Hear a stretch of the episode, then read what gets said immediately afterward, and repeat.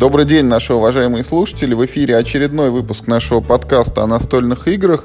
И сегодня у нас в виртуальной студии в гостях Федор Корженков, представитель издательства настольных игр «Экономикус», который выпустил не одну уже настольную игру. И вот сегодня мы об этом и поговорим. Как это издательство образовалось, откуда оно берет игры и что происходит, чтобы они появлялись у нас на столах. Ну и также с нами в виртуальной студии наш постоянный соведущий Михаил Паричук. Ребят, привет! Привет, привет! Всем привет! Ну что, Федь, ты у нас сегодня в гостях, поэтому сразу слово тебе. Расскажи, пожалуйста, вот наверняка у нас среди слушателей будут такие люди, которым твое имя и фамилия, и даже, может быть, название издательства не знакомы, поэтому просьба вот коротенько расскажи о себе, кто ты такой и как получилось, что ты попал в настольные игры. Так, ну, зовут меня Федор Крыженков, спасибо, представили. Сейчас э, я руководитель целого издательства настольных игр. А, началось все не так давно с того, что просто я решил сделать свою собственную настольную игру. И захотелось ее показать не только друзьям, но и так более широкой аудитории. И вот прям напечатать и продавать. А, издательство существует, собственно, с 2016 года. В марте 2016 года родилась в феврале идея игры. А, осенью она была уже напечатана тиражом. Вот. И мы успели как раз вот на тот осенний игрокон и в осенне-новогодние продажи. И в итоге у нас там все удачно получилось. Игра понравилась а, аудитории. И вот в итоге выросло целое издательство. Теперь у нас около 10 игр уже вот из них. Ну, надо полагать, перед тем, как ты придумал собственную игру, ты, наверное, ну, во что-то играл, э, придуманное другими людьми. А, ну, было такое, да. Настольными, с, с, с настольными играми знаком то так я достаточно давно, то есть, ну, со студенческих э, лет, когда к нам еще как-то приехали наши общие друзья из Германии, э, и вот познакомили нас тогда вот э, с колонизаторами и такими классическими э, настолочками. Вот. Э, ну, долгое время, конечно, играл э, во всем известной настолке. А где-то вот в шестнадцатом году родилась так спонтанная идея попробовать сделать свою игру. Э, родилась она на фоне того, что мне было любопытно посмотреть, как настольные игры реализованы в App Store на приложениях, приложениях для iPad. Вот. Сразу отмечу, там одна из самых шикарных реализаций у Каркасона – которая там успешно продается, ну, понятно, известная популярная игра по всему миру, но она качественно сделана для iPad и iPhone. Вот. И любопытно было посмотреть, э, как вот с игрой, всем известной настольной игрой с Monopoly справились Electronic Arts. Это вроде такое крупное издательство э, компьютерных игр. Вот. Э, ну, скачал на iPad игру, посмотрел и подумал, что вот экономических игр-то я знаю не так много. И родилась идея сделать экономическую игру, такую типа современную монополию. Это идея, с которой, наверное, сталкиваются множество людей, которые занимаются настольными играми. Но вот мне повезло сделать ее не сильно похожей на монополию и там в чем-то оригинальной, и в итоге вот она вроде бы успешно сейчас продается. Ну, смотри, давай тогда, раз уж мы пошли вот прям по истории, вот ты сказал, что придумал игру где-то весной, да, и осенью она уже вот была напечатана и издана.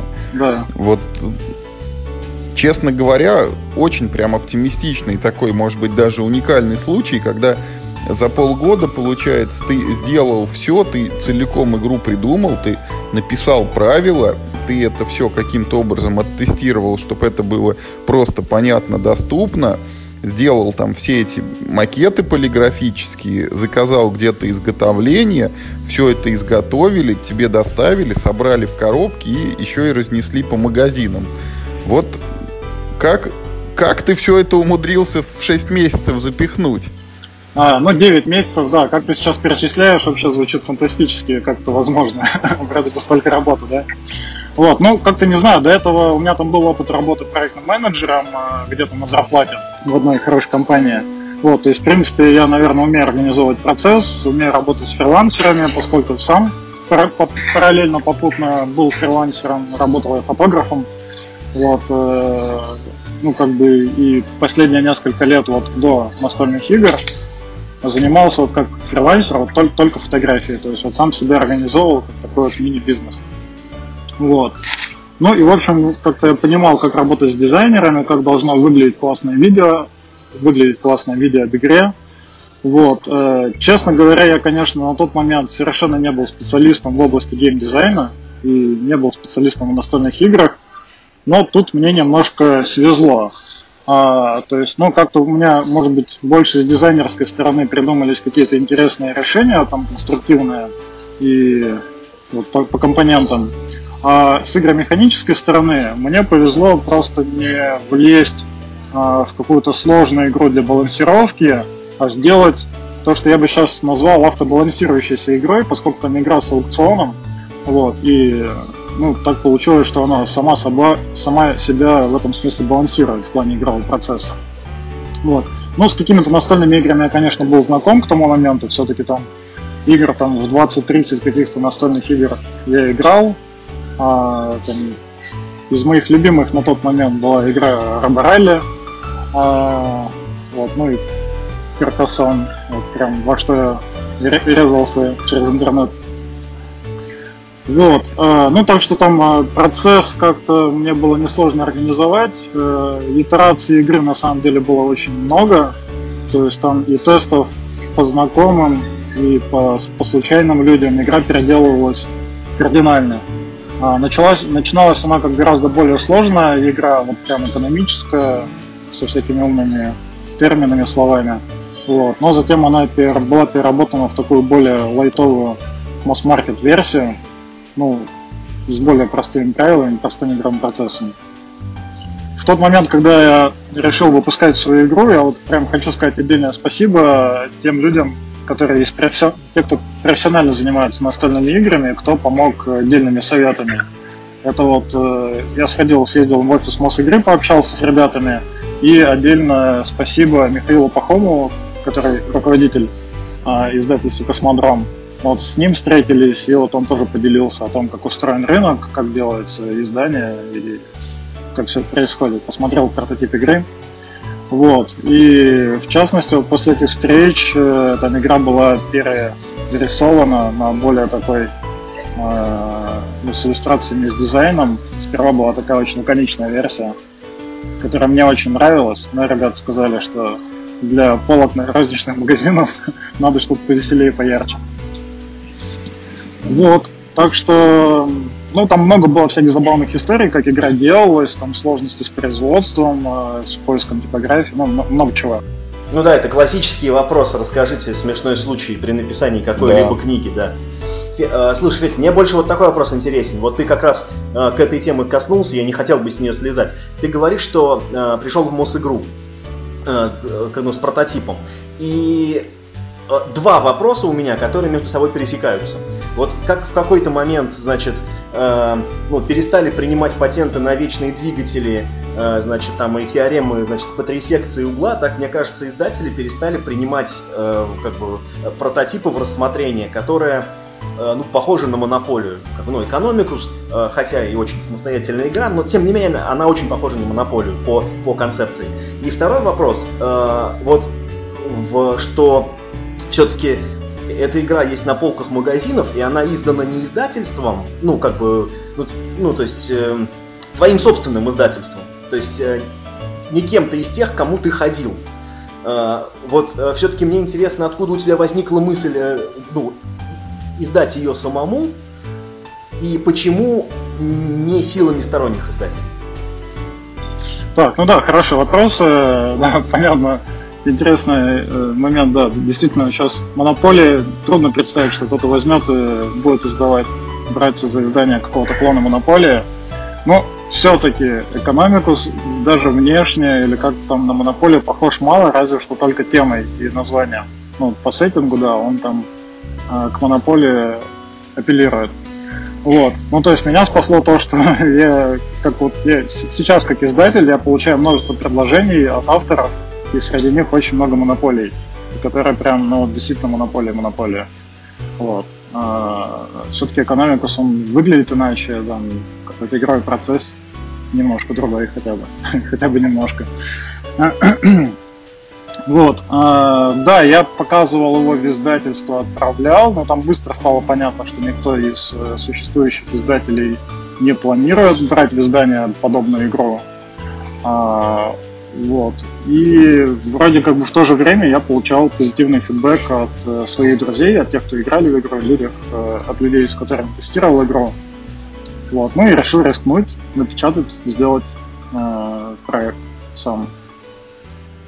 Слушай, ну а, вот, а, вот то, что твое издательство называется «Экономикус», так же как игра, наталкивает меня на мысль о том, что первоначально ты как будто из этого ну, такой бизнес делать не планировал ну, в, ты думал, что, может быть, ты издашь только эту игру, там, и все, ну, или, может быть, там будет несколько тиражей. Э, думал ли ты сначала, что и другие игры от других авторов? А, ну, вначале, да, я далеко идущие планы такие не строил, и Economicus это было такое прям рабочее название и для игры, собственно, тоже там не предполагал, что это станет финальным названием. Ну и для издательства, как само собой, там, недолго думая, а, Economicus. Всем все понятно и эмблемка вот эта вот, которая, ну, фирменная, э, фирменная часть поля. Не-не, отлично, так, ну, вопросов ну, нет.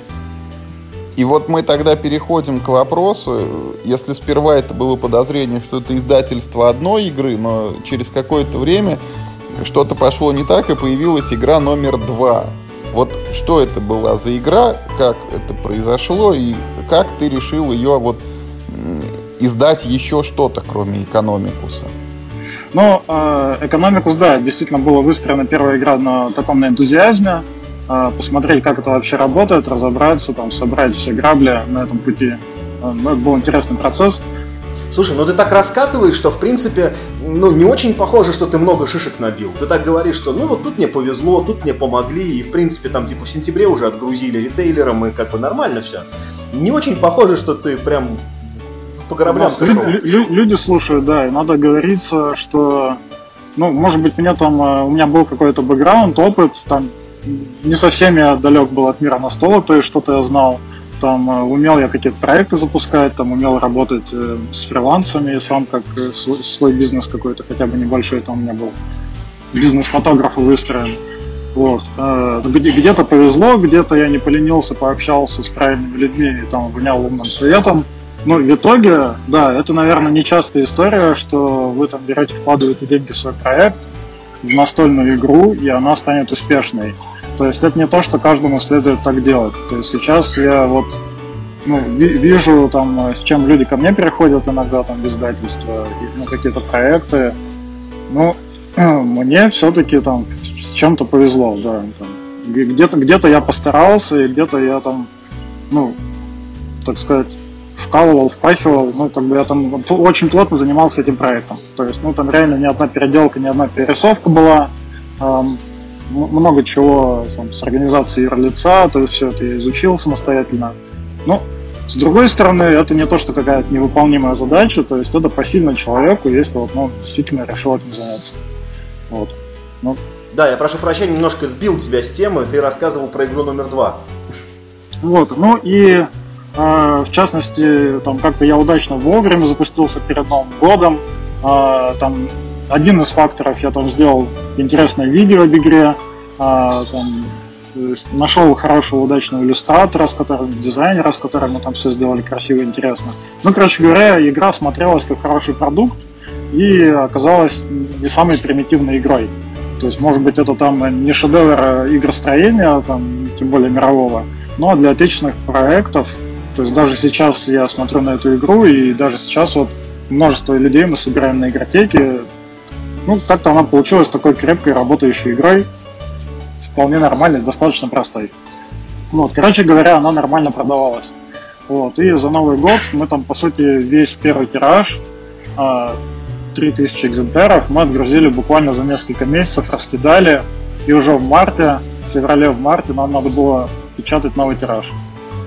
А, вот. И под это дело, под печать нового тиража, я понял, что как бы процесс, в принципе, идет, процесс, в принципе, прибыльный, его можно масштабировать там в новый тираж и в какие-то новые проекты, новые игры. Вот. И я уже вот в этот момент я посмотрел на это дело как на бизнес. То есть я убедился, что вот эта гипотеза, идея работает, что можно сделать игру и можно ее зарабатывать. Вот, и после этого возникла идея делать вторую игру. И вот э, вы упомянули, что там 9 месяцев для игры это очень быстро. У меня был, было в тот момент э, другое совершенно отношение, да и сейчас. Я считаю, 9 месяцев на игру это очень много. Игра может делаться гораздо быстрее. То есть я был все-таки не знающим, начинающим человеком, я провернул за 9 месяцев. Короче говоря, со своей второй игрой я себе поставил Короче говоря, ты, ты не знал, да, что невозможно выпустить за 9 месяцев игру, и поэтому случайно выпустил. Поэтому сделал. Так вот, со вторым проектом я себе целенаправленно поставил задачу сделать его за 2 месяца. А, от идеи до готового тиража. Вот, и мне это удалось. А, это, конечно, там в нашем издательстве ну, такой блин комом.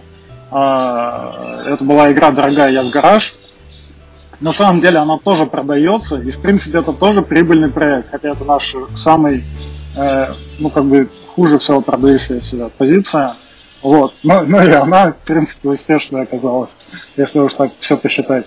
Вот. А, и действительно этот проект, э, ну, он был не самый сложный. А, там я тоже взял какую-то, какая-то оригинальная идея у меня родилась в голове сделать игру про тайм-менеджмент. Вот. А, и она была достаточно простая по компонентам а, там люди первыми же комментариями на серии отметили, что а, да тут всего одна иллюстрация, которая и на коробке, и на карточке, на планшетах. О, да, она была несложная по компонентам, по ее дизайну, по оформлению. И, в общем, действительно, мы ее сделали за два месяца и напечатали тираж. Вот. А, в этот момент я понял, что все-таки два месяца на игру это совсем экстрим. Вот. Стоит игру делать более тщательно, не спеша и в спокойном темпе, в рабочем. Но как бы, наверное, не 9 месяцев, не год. Ну, проекты бывают разные. Какие-то бывают сложные еврогеймы. Но дальнейший наш опыт показал, что даже там очень классные игры, там вот, я считаю, одна из лучших наших игр это игра Клумба, игры с Кливой Екатерина Горн. А, как ребят сами сказали, они придумали за две недели до Граникона, ну или что-то типа того. А, и, собственно, когда мы ее взяли на Граниконе, мы выпустили, подготовили к печати, там, за, ну, наверное, там 3-4 месяца прошло. А, это мы очень тщательно переработали игру, было тоже множество тестов изменений. Мы сделали там окончательный дизайн, напечатали тираж, и вот э, отличная, хорошая игра в продажах. Слушай, вот такой еще у меня чисто технический вопрос. Как человек, который э, создал э, ну, свое издательство, свою собственную игру выпустил э, сразу через него, ты, очевидно, познакомился со многими полезными людьми. Ну, я думаю, что ты, ну, ты знаком был и до этого со многими, но все-таки, вот если человек, кто сейчас нас слушает, задумал издать свою игру ну, подобным образом, Э, с кем ему ну, нужно быть знакомым э, и сколько, ну, примерно иметь на кармане денег. Так, ну, э, все-таки я не скажу, что я там кого-то знал до момента издания игры. Михаила Пахомова я знал случайно, поскольку я просто был на их игротеке игры Imaginarium когда-то давно. И как-то мы там добавились друзья в Фейсбуке. Вот, и я ему какой-то момент, когда начал делать свою игру, написал, и он такой, да, давай встретимся. Вот, то есть не скажу, что я там кого-то знал из мира бизнеса настольных игр.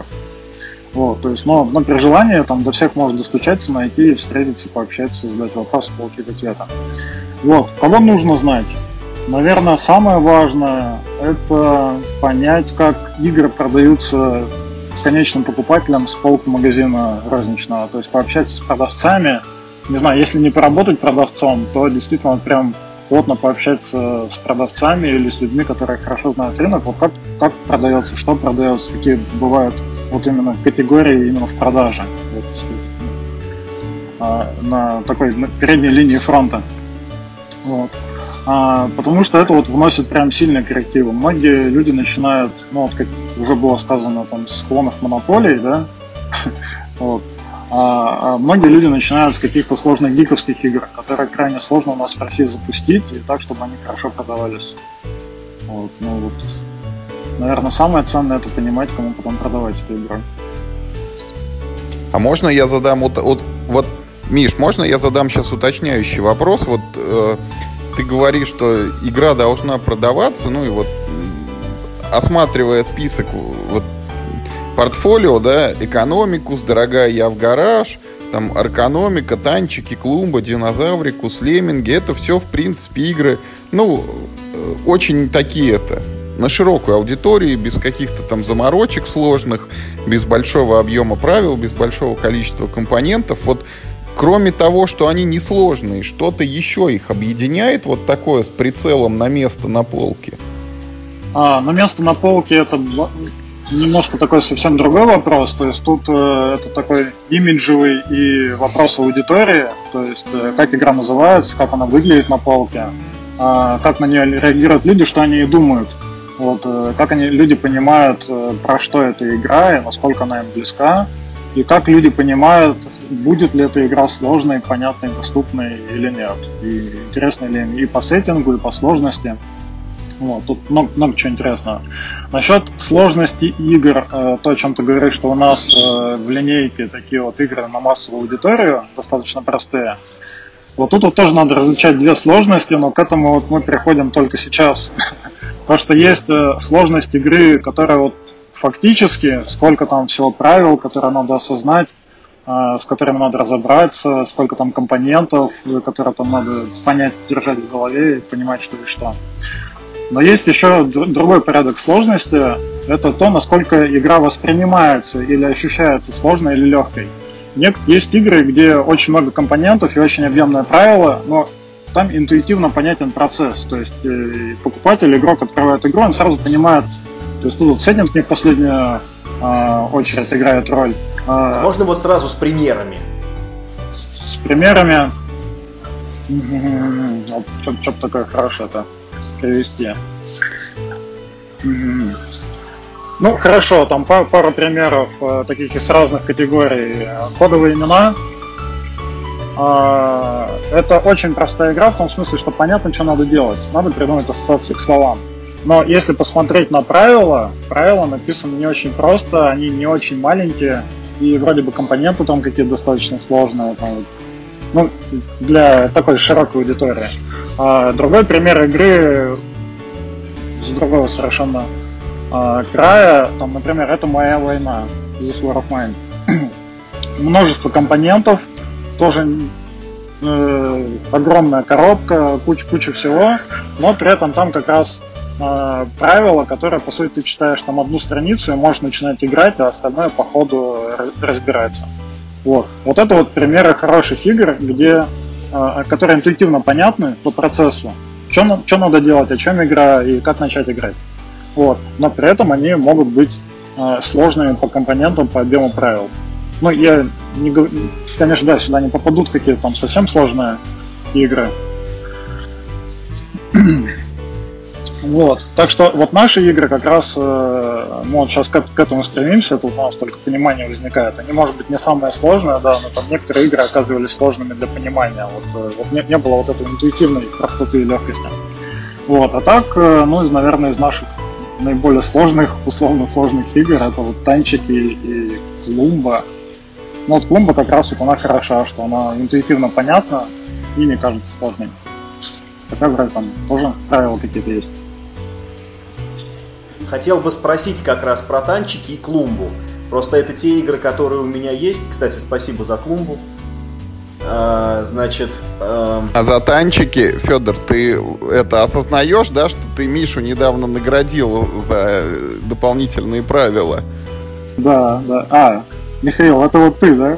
Да, да. Да, да, да, поэтому я, и говорю, осознаешь? Да, я поэтому и благодарю, да, я поэтому и благодарю. То есть отличная игра, спасибо. Э, мне очень было интересно, что э, в, ну, во многих играх экономикуса есть э, достаточно прикольные деревянные фишки. Ну, вот, ну, в клумбе это бабочки, их там прям много, да, в танчиках их пусть мало, но они зато очень, ну, прикольные, хорошо сделанные, очень ну, я другие игры просто э, в руках не держал, но вот я видел э, в этой «Дорогая я в гараж» тоже такие прикольные, классненькие, как миплы сделанные штуки. Это вообще довольно большая редкость для русских игр, даже от больших издательств. Ну, в основном используют все стандартные какие-то миплы, которые, как мне кажется, можно просто купить на Западе ну, в готовом виде и положить в коробку. А это явно какие-то штучные вещи, которые явно ну, вы сами делали. Э, можешь рассказать про технологию и вообще, насколько это дорого и проблематично в России изготовить качественные деревянные компоненты? Так, начну чуть с другой стороны. Почему они там есть? Потому что вот хочется делать все-таки хорошие игры, в том числе и в плане компонентов и каких-то оригинальных решений. Похвальное желание, побольше бы вот таких, все бы так работали. Еще начиная с первой игры Экономикус, то есть там все-таки тоже оригинальный конструктив вот этого игрового поля. Там даже в какой-то версии был такой супер компонент крутометр, который вызывал много шуток. А, это, по-моему, в первом издании было а может быть, втором. А, вот, э, деревянные фишечки, ну, собственно, тут такой элемент был случай. Я познакомился с Алексеем Мишуковым, э, это такое вот небольшое производство Maple Wood. И вот, собственно, с Алексеем мы вот эти вот делали первые деревянные компоненты и танчики, и для игры «Дорогая я в гараж». Он умеет их круто делать, поэтому я вам не расскажу ничего про технологию. Можно его найти, ему вопросы позадавать. То есть это делает Maple Wood на самом деле? Да, да, да. Вот у него производство называется Миплвуд. Алексей Мешуков. Вот, он умеет их делать круто. Да, у них классные фишечки. Я все у них, да, все у них жду этих э, заказать э, для Lords of Waterdeep классных. Да, чуть-чуть может быть дорого, и когда вот мы пошли там в большие тиражи, э, мы потом уже какие-то компоненты делали на других производствах. Вот. Да, кстати, упомянул, у нас в игре из колонн тоже есть оригинальный компонент, деревянный волчок там используется в качестве таймера вместо песочных часов. Ну, тоже мелочь, но вроде такая вот фишечка игры. Вот, там цел, тоже целая история, где делать эти деревянные волчки, оказывается, не так просто. А, есть сложности, конечно, с изготовлением, то есть мы там с Алексеем а, набивали каких-то шишек в производстве этих компонентов и с другими производителями, с которыми сейчас работаем, там сложности какие-то, сюрпризы бывают, ну, стараемся их преодолевать, и пока там все наши компоненты, они вот делаются в России, все производство, за исключением разве что вот маркеров, э, которые мы там из Китая закупаем, как готовые комплектующие. Вот, а сейчас у нас из последних фишек, вот в игре Лемминги уже использовано, и, кстати, в игре карточная экономикус, Э, маленькая коробочка у нас такая недавно вышла компактная. Мы нашли новый материал, прям очень классный, очень клевый. Э, типа плотного поролона, что-то такое, но он очень эстетичный, приятный на ощупь. Э, мы вот из него сейчас сделали фишки леммингов для леммингов и фишечку первого игрока для игры Cards Economicus. И возможно, вот сейчас будем его тоже активно использовать. Я подозреваю, что из похожего материала сделаны фишки Э, в первом игре, ой, в, в первом издании игры э, Бестиарий Сигилума. Тоже такой плотный поролончик, на который наклеен хороший ламинированный картон. Я, к сожалению, не помню. Видел игру, но не помню, какая там основа фишек. Может быть. Вот, какой, какой-то подобный материал, возможно, используется в таких вот есть дет, детские игрушки, э, детские там коврики, там что-то такое. Вот. Да, да, Но он да. прямо окрашенный в массе, он такой красивого сочного цвета, он на ощупь такой. И легенький такой. Да. А, еще, кстати, про оригинальные компоненты у нас в первом издании Экономикуса был поролоновый органайзер. Я почему все это спрашиваю? А, вот нам всегда рассказывают большие издатели о том, что когда издаешь игру, особенно, ну, вот какую-то рискованную, то есть от начинающего автора, там, с какой-то необычной тематикой, или с каким-нибудь необычным, не знаю, сет, ну, не знаю, там, сеттингом или игровым процессом, это должна быть игра, там, карточная, с квадратными картонными жетонами, и, э, ну, и иначе это, типа, ну, ну, слишком дорого э, в производстве и, типа, слишком рискованно. Но вот, э, ну вот, э, вот твой опыт, получается, показывает, что это не всегда правда. Э, в чем секрет? В, в чем-то правда, в чем-то нет. Одно из моих открытий было, ну, в то время, когда я начинал этим заниматься, оказывается, форма жетонов, может быть, вообще любой, совершенно не влияет на цену. Скорее всего, все равно под тебя делают отдельный нож, да и нож там стоит копейки для вырубки жетонов.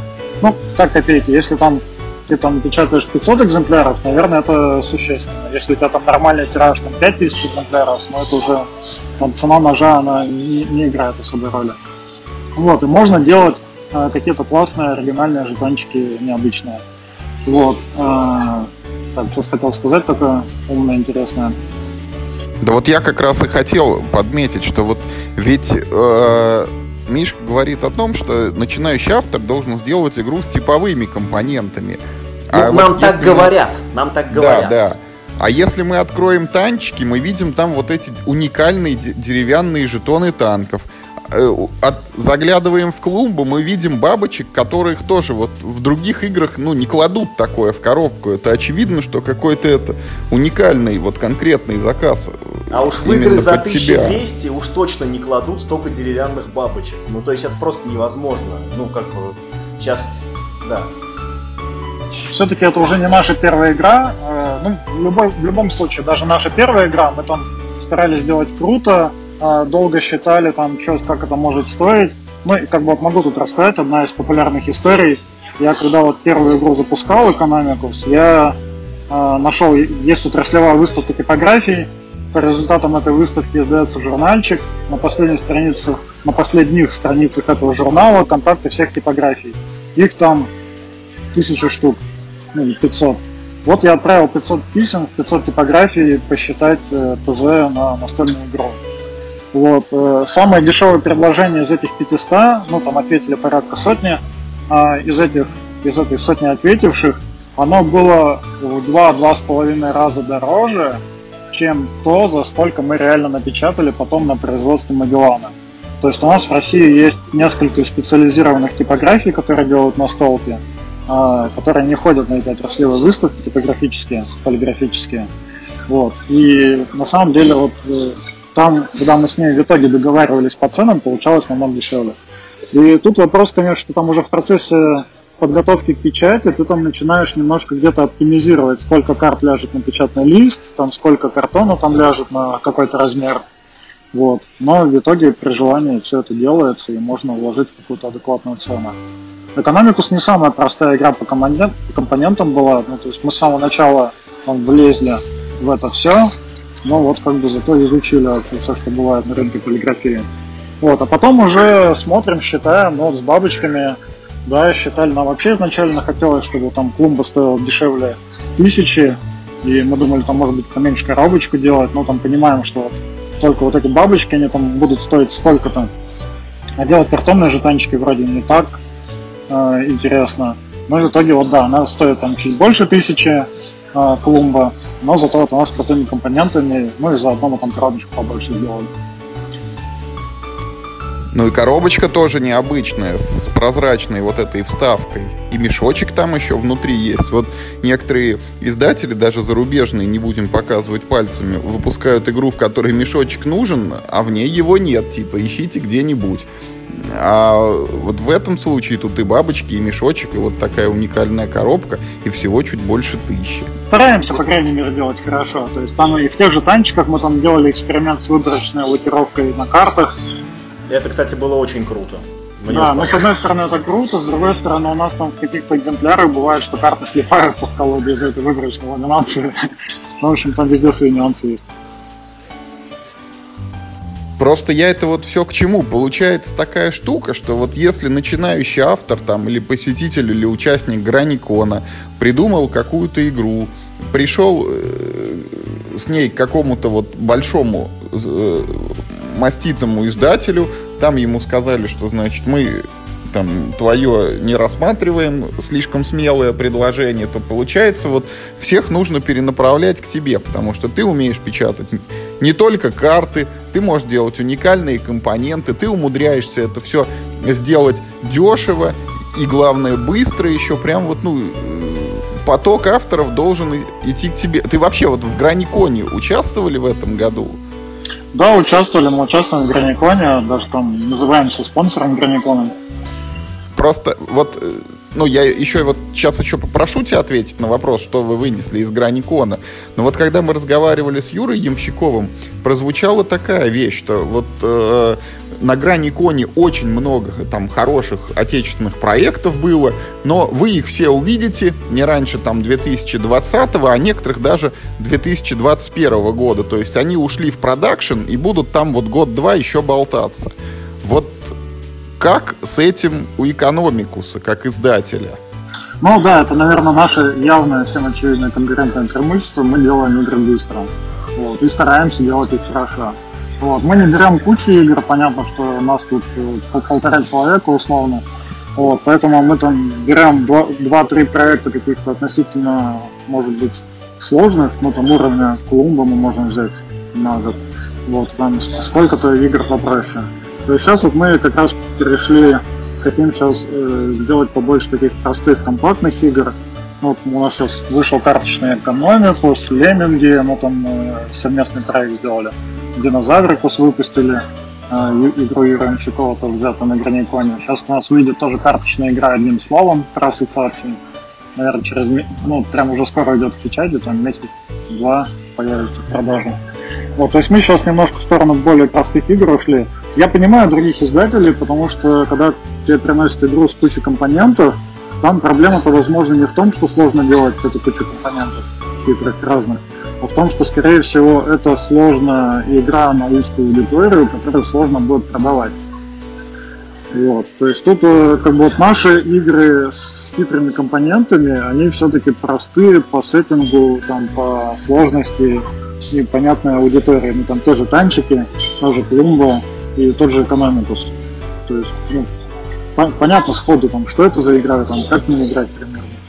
Вот. А как правило, ну, наверное, это все-таки речь идет, когда издатель говорит, ой, тут прям сложно за это браться, скорее всего, там проблема не в компонентах, а вот э, в теме и в аудитории игры, ну, сложность ее. Ответил? Ну, а с этого граникона вот можешь, если это не секретная информация, раскрыть вот какие-то проекты вам пошли в работу? Э, не секретная информация. По большому счету ничего не пошло. Э, мы как-то приехали на Граникон. Э, это было наше упущение в этом году. Там немножко поменялся, поменялась организация всего этого процесса. Мы не успели отсмотреть все игры достаточно заранее. И все игры, которые нам понравились, они были заняты другими издателями, оказались. К тому моменту, когда во время Граникона мы делали предложение авторам. Вот. Ну, как-то так получилось. Может быть, просто вот все издатели совпали в тех немногих классных играх. Вот. Но, тем не менее, у нас э, пара проектов, которые никто другой не забрал, они у нас на рассмотрении сейчас есть. А, пока не знаю, насколько там мы их выпустим, не выпустим, пока еще вот идет обсуждение, в том числе работа с авторами, общаемся. А, как будет принято решение, или там запустим их в продакшн, можно будет уже анонсировать, что они там появятся. Вот, то есть э, тот Граникон у нас э, был как-то более удачен в этом смысле, то есть нам прям досталась такая хорошая игра Клумба с прошлого Граникона, вот, динозавриков с Юрием Шковым. Вот. С этого Граникона у нас пока нет еще внятного улова. Скажи, пожалуйста, а, скажи, пожалуйста, а, когда вы работаете с, со сторонними авторами, как устроено ну, вот, ваше партнерство? Автор получает только гонорар или есть роялти? Вот э, ну, в случае клумбы, насколько я понимаю, там один из авторов был еще и иллюстратором, и дизайнером. Как с этим? Мы буквально, кстати, недавно там у нас на сайте издательства сделал страничку для авторов, где подробно описано, как, как все происходит, как строится работа, какие есть варианты. Ну и для понимания там какие-то даже базовые термины, как вообще происходит придумывание и издание настольной игры, то есть какие там этапы проходят. Прям вот все расписали, поскольку одни и те же вопросы часто нам пишут, задают, там в чатиках поднимаются, там люди обращаются, там, на встречах с авторами. Вот он постарался подробно все расписать. А в двух словах, э, ну, это гонорары и роялти, по сути, одно и то же. То есть там платится э, роялти, авторские отчисления. А в нашем случае это прям не секрет цифра, там 5% от э, оптовых продаж, то есть, собственно, от выручки издательства. Вот. А в случае именно с игрой Клумба, там где а, один из авторов а, был одновременно дизайн, дизайнером и иллюстратором частично. Там как бы отдельно оплачивалась ее работа как дизайнера-иллюстратора за фиксированную сумму. Вот, ну, все, все просто, никаких хитростей тут нет. Ну, платится еще при подписании контракта, либо аванс, счет будущих роялти, какая-то сумма. Все просто. Мне просто все интересно, сколько может сейчас в России заработать автор на одной настольной игре. Пусть она будет очень простая, например, карточная и не претендующая на мировые да, эти, э, прилавки с миллионными тиражами. Можно, Федор, перед тем, как ты ответишь, я вот попробую это попасть пальцем в небо. Как раз смотрю страничку эту на сайте экономику с условиями. И вижу, тут есть такая опция издания игры за счет автора. Автор оплачивает услуги издательства, стоимость продакшена где-то от 100 до 500 тысяч рублей, производство или сопровождение производства, дистрибьюцию процента цены производства и права на игру и доходы остаются у автора. Вот постараюсь оптимистично приложить, э, предположить, что вот вложив энную сумму, автор может получить n умножить на 2. Вот так ли это? Если условный там разработчик потратит 100 тысяч, получит ли он 200 в результате? Так, ну, отвечаю два таких разных вопроса. Давай, давайте по очереди. Значит, первое, тогда сколько может заработать автор игры? А, с одной игры прям ты, конечно, там жить не будешь, это какие-то не очень большие деньги, там 50-100 тысяч рублей в год, э, наверное, могут составить, ну, с такой средней игры авторские вычисления. Вот. Но если у тебя, как у автора, там десяток средних игр, то это уже какая-то более внятная сумма в год получается. Ну, если они регулярно перераздаются продолжают продаваться. С другой стороны, может быть, там удастся сделать какой-то суперхит, и тогда, конечно, уже могут быть прям существенные деньги даже с одной игры. Вот. А вторая часть вопроса, сколько можно заработать, если вкладывать деньги самому. Ну, собственно, да, вот этот вариант, который описан, издание игры за счет автора, это тот случай, когда ну, вот кому-то очень хочется сделать свою игру, а мы, как издательство, не готовы за нее браться по разным причинам прямо вот здесь сейчас вкладывать свои ресурсы.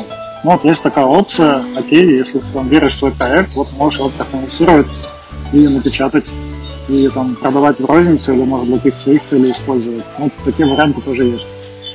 Вот. А, вот именно как бы зарабатывая на продаже, тут скорее нет такого, что ты вложил 100 рублей, получил 200, а, как минимум на первом тираже точно. Это вот, ну, в каком-то абсолютном пределе, наверное, там условно есть стопроцентная маржа, но это очень грубо, грязно, без налогов там, и других текущих расходов. Вот. А, на, на первом тираже, как правило, ты там хорошо, если выходишь какой-то небольшой плюс в целом, потому что большие расходы, они идут именно на разработку игры. То есть, ну, вот те озвученные суммы, они тоже не просто так. Я вот когда делал экономикус, я считал, сколько я реально тратил на подготовку на это множество прототипов, и там, на иллюстрации, на, на видео и все остальное. Вот, это прям существенная сумма. Вот, поэтому эта сумма, она вот отбивается на первом тираже, как правило. Вот, и первый тираж, он позволяет, ну, если все норм, то выйти в какой-то небольшой плюс. А второй, третий тираж, он уже более прибыльный. Ответил? Да. Я думаю, что наши слушатели в этот момент это каждый должен подсчитывать, сколько же нужно выпустить вот хороших игр, чтобы потом получать в год существенную сумму. Ну, десяток э, таких средних игр, это, наверное, уже неплохо. Ну, или одну какую-то очень хорошую игру. Можно сразу делать очень хорошую игру, это простой путь к успеху. Ну, пока немногие у нас люди в стране на это способны, чтобы вот так взять и сделать хорошую игру, которая все время будет продаваться. У меня вот на эту тему как раз есть вопрос. Это опять будет так череда вопросов. Как ты оцениваешь сейчас вообще уровень отечественных разработчиков настольных игр? Ну там, насколько он, по твоему мнению, не знаю, там подрос или упал за последний год-два, вот, э, ну вот сколько ты в бизнесе и сколько ты как бы с этим знаком. И э, ну, планируешь ли ты ну, может быть, издать что-нибудь зарубежное или работа с отечественными авторами, это прям принципиальный какой-то момент. И может быть, э, ну, если ты там, хотел что-нибудь бы зарубежное издать, я сейчас, э, ну, беру совершенно такую гипотетическую ситуацию, то что бы ты хотел издать, какую линию, ну, или хотя бы какого рода? Так, Значит, по поводу квалификации авторов я прям тут вам ничего, ребят, не скажу, потому что, ну, как вы правильно заметили, я на рынке 2-3 года, вот, и мне тут крайне сложно сравнивать с тем, что было раньше. Тем более, что сам я раньше не был профи в этой области. Вот. Сейчас э, я вижу, что есть э, разные талантливые ребята, но в целом, наверное, было бы здорово, если бы квалификация автора сильно еще росла. То есть у нас нет какого-то профильного академического образования, то есть все такие самоучки, э, часто какие-то вопросы там, в терминах банальных, каких-то простых вещах. Э, есть э, очень узкий круг более-менее опытных авторов, которые там знают все азы и знают э, там какие-то западные рынки, э, западные игры достаточно хорошо, то есть на что можно ориентироваться и какие бывают планки в мире. Вот, но круг таких опытных авторов, он очень большой. Вот. Было бы здорово, если бы в целом эта отрасль как-то она подрастала и образовывалась, и людей бы таких было бы больше.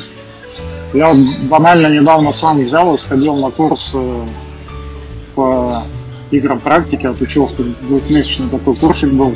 Вот, в том числе, чтобы какие-то а, там, расставить точки над «и» и посмотреть смежные отрасли с настольными играми. Там в том числе рассказывалось про бизнес-игры, там, игры живого действия, ролевые игры. Съездил там, на, на, на мероприятие по ролевым играм там в Питере. Ну, вот, тоже смотрю по сторонам, что вокруг этого происходит, и как, какая есть литература интересная. Там, потому что у нас вот академического образования нет, как такого особенно нигде. В шее как будто бы там есть курс по геймдизайну, вот, но, но не знаю, насколько он там хороший. Так, это про, про квалификацию авторов. Да, вторая часть вопроса была про зарубежные, ну, э, про издание зарубежных игр, ну и может быть какая-нибудь игра мечты там для издания. Или, может быть, автор там, или жанр хотя бы. Ага, так, ну, скорее я пока не смотрю на издание на локализации западных игр, но это не принципиальная позиция, это не то, что я зарекаюсь не делать этого никогда. Пока, мне кажется, у нас тут много классных идей, которые можно э, придумывать самим, э, брать э, какие-то авторские проекты или делать какие-то совместные с авторами проекты, развивать. То есть э, много всего интересного, что можно сделать здесь, самостоятельно какие-то наши игры на нашем рынке. Вот, и пробовать продавать игры на Запад. А у нас вот есть уже пара успешных продаж лицензий на наши игры. Вот, посмотрим, будем развивать это направление. То есть будем больше, пока стараемся больше экспортировать российские игры на Запад. Ну и делать игры российских авторов здесь. Но посмотрим, все, все может быть, может быть и Западом займемся. А вот уточняющий вопрос. Ты именно в плане вот э, сумм, затраты, экономики вообще не прикидывал? Вот если взять, допустим, и локализовать какую-то игру, ну вот чем занимаются? Прикидывал. Э, прикидывал, э, там вел даже там переговоры с, по паре игр западными авторами. А, ну, в целом, это вполне рабочая модель. То есть, ну, как бы ребята тут вот этим активно занимаются, ну, молодцы, вполне себе хорошая ниша. Ну, и крупные издатели, есть небольшие, ну, как издательства, которые специализируются только на локализации западных игр. Вот. Ну, вполне это может работать, то есть по экономике все норм. Вот. Но это не сильно выгоднее, чем взять игру российского автора здесь и сделать ее. То есть, ну, пример, примерно все то же самое но есть свои нюансы. Тут они тут. А вот эти пара переговоров, они вот если завершились ничем, то вот по какой причине? Ну, где-то мне показалось, что там авторы просят слишком много, то есть там достаточно жесткие условия они выставляют.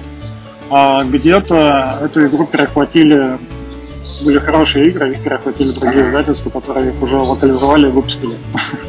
Ну, то есть есть такое, конечно, что если у нас какой-то издательство уже этим занимается, то западному автору разумнее работать с ним, поскольку у него уже есть опыт именно по локализации западных игр. Вот. Я для западных авторов такая темная лошадка неизвестная, то есть ну, что, что это. Вот, поэтому тут тоже есть такое конкурентное преимущество у кого-то. Такой еще вопрос часто на него представители издателей там предпочитают не отвечать, но тем не менее. Вот ты называл уже Каркасон, да, Монополию, в которой играл сам. А вот есть какие-то еще игры, в которые ты, ну вот, более-менее там регулярно играешь, если у тебя, в принципе, есть время на игры? Нет, у меня нет игр, в которые я регулярно играю, это точно. То есть есть игры, которые мне нравятся, в которые там я хотел бы, может быть, еще бы там сыграть. Есть очень много игр, которые я знакомлю с ними играю, поскольку ну, сейчас это просто часть моей работы, знать какие-то западные хиты. Вот, я этим занимаюсь, но это у меня происходит так, что вот я там сыграл а, пол, пол партии там, или какую-то небольшую партию, редко там, может быть, там пару миссий пройти, ну, посмотреть, познакомиться с игрой, посмотреть компоненты, там, механику, как все сделано, в чем какие фишки. То есть у меня больше такой исследовательский интерес. Хотя, конечно, я люблю настолку. Ну, из таких вот игр, э, которые вот прям я считаю классными, ну, уже там всем известно, это, наверное, вот уже называл это моя война, пандемия, Legacy. Вот прям замечательная игра. Ну, в части пандемии вот не, не могу с тобой не согласиться. Мы, как слоупоки, до сих пор не прошли еще первый сезон, осталось нам два месяца, но вот уже почти четыре года наслаждаемся этой игрой. Да, первый сезон прошел с большим удовольствием. У меня лежит запечатанный второй сезон уже там очень давно. И никак я его не распечатаю, потому что ну, вот нет, нет времени сесть и просто поиграть. Ну, потому что вот такая игра, конечно, требует там, не одну партию. Ну, ты будешь как мы, когда выйдет третий, ты как раз вот пройдешь второй и без остановки приступишь к следующему.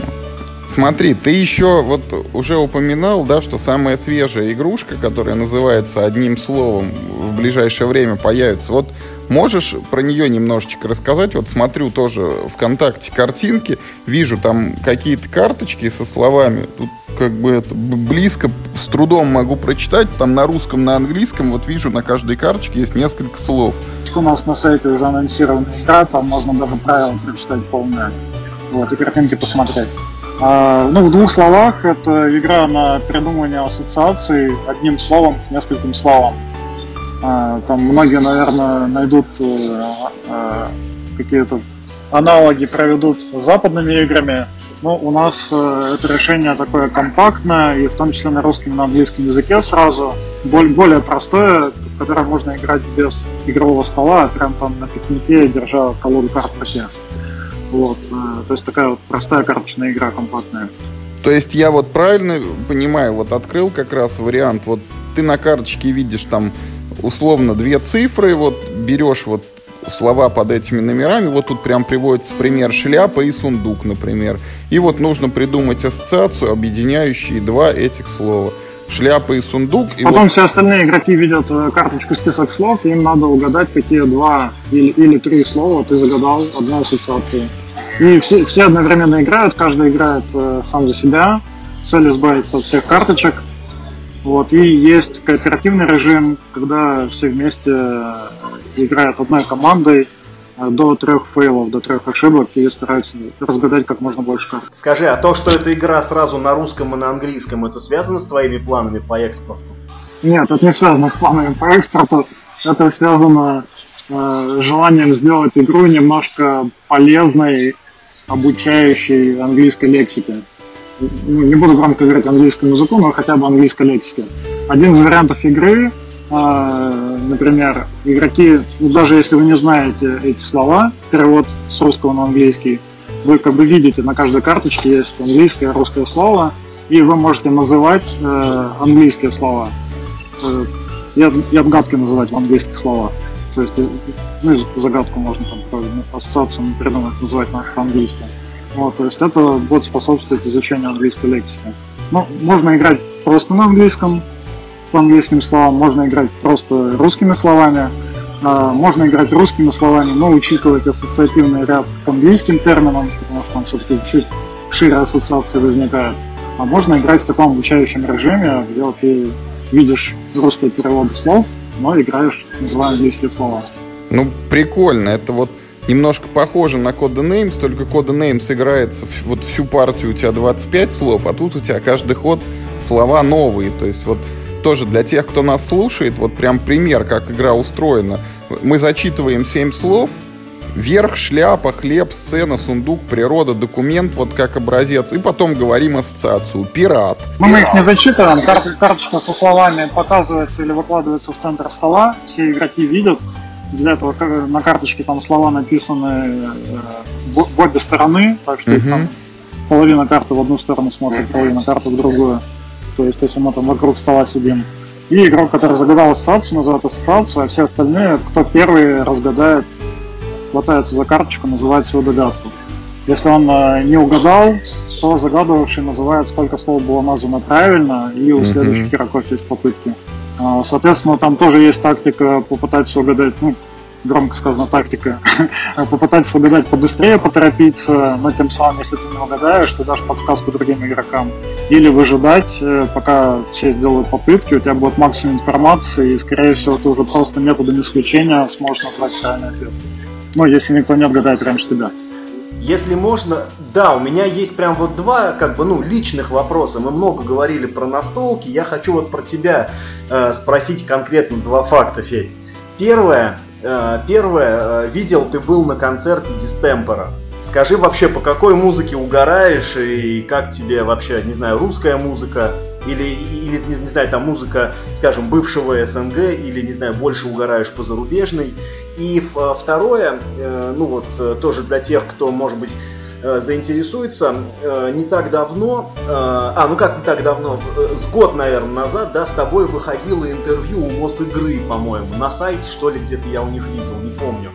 И, и там упоминалось, там упоминалось, что ты имеешь звание майора и работал в каком-то военном НИИ. Если это не секретная информация, расскажи вообще, с чем была связана твоя работа. Расскажи, откуда у тебя все эти полезные знакомства, которые помогают игры выпускать. Да-да-да, все только благодаря этому. Ну, на самом деле, да, начну вот с этого второго вопроса. Да, я заканчивал военно-космический вуз э, Можайка в Питере. Вот, и после выпуска я проработал несколько лет в военном ИИ, и это дало мне вот такой вот опыт э, менеджера проектов, скажем так, э, организации работы там, команды, самых разных людей, вот, но самыми разными задачами. Ну, была интересная вообще такая научная работа, много, много творческих каких-то вещей, но и при этом вот Э, с обязательным получением какого-то результата вовремя, в срок и с заданным, заданными требованиями. Вот, так что я вот немножко в этой сфере покрутился, не жалею об этом. Да, есть такой у меня бэкграунд. Ну и вот там вот дослужился до звания майора. Это действительно так. Да, это было интервью в газете «Мосигра» опубликовано. Что касается музыки, честно говоря, самую разную музыку слушаю, и отечественную, и западную. А, с удовольствием сходил на концерт Дистемпера в Питере, да, попутно ездил на Граникон, и вот он там как раз оказалось такое мероприятие, было очень здорово. Да-да, а так, так насчет музыкальных пристрастий, я думал, ты продолжишь. А, разную музыку слушаю, то есть тут у меня, честно говоря, нет чего-то такого, от чего бы я прям фанател, не скажу ничего. Ясно. Ну и последнее, э, вот ты там же писал, что ты много путешествуешь, и сейчас, насколько я понимаю, ты в Стамбуле. Или ты уже вернулся? Не, я уже вернулся, я в Москве, и больше того, я сейчас нахожусь на встрече Грани, э, московской ячейки. Вот тут сейчас а, с, с ребятами активно тестируем игры, да, я вот тут лег с вами поболтать. А мы тут тебя отвлекаем от важных дел, от развития бизнеса. Смотрим как раз игру Миши Розанова, продолжение игры Языколом, которая тоже скоро готовим к изданию. Это одна из наших таких самых хорошо продаваемых игр. Ну, очень простая, веселая, такой простой пятигейм, всем понятный. А, вот, и сейчас готовим большое продолжение. Но у меня все. Я прям исчерпал свой. У нас должна быть, Федь, обязательная вставка про генералов для тех, кто ненавидит эту игру в каждом подкасте. Скажи, пожалуйста, пробовал ли ты хоть раз играть? Это Quartermaster General или Генералы Вторая мировая в России издавалась бы?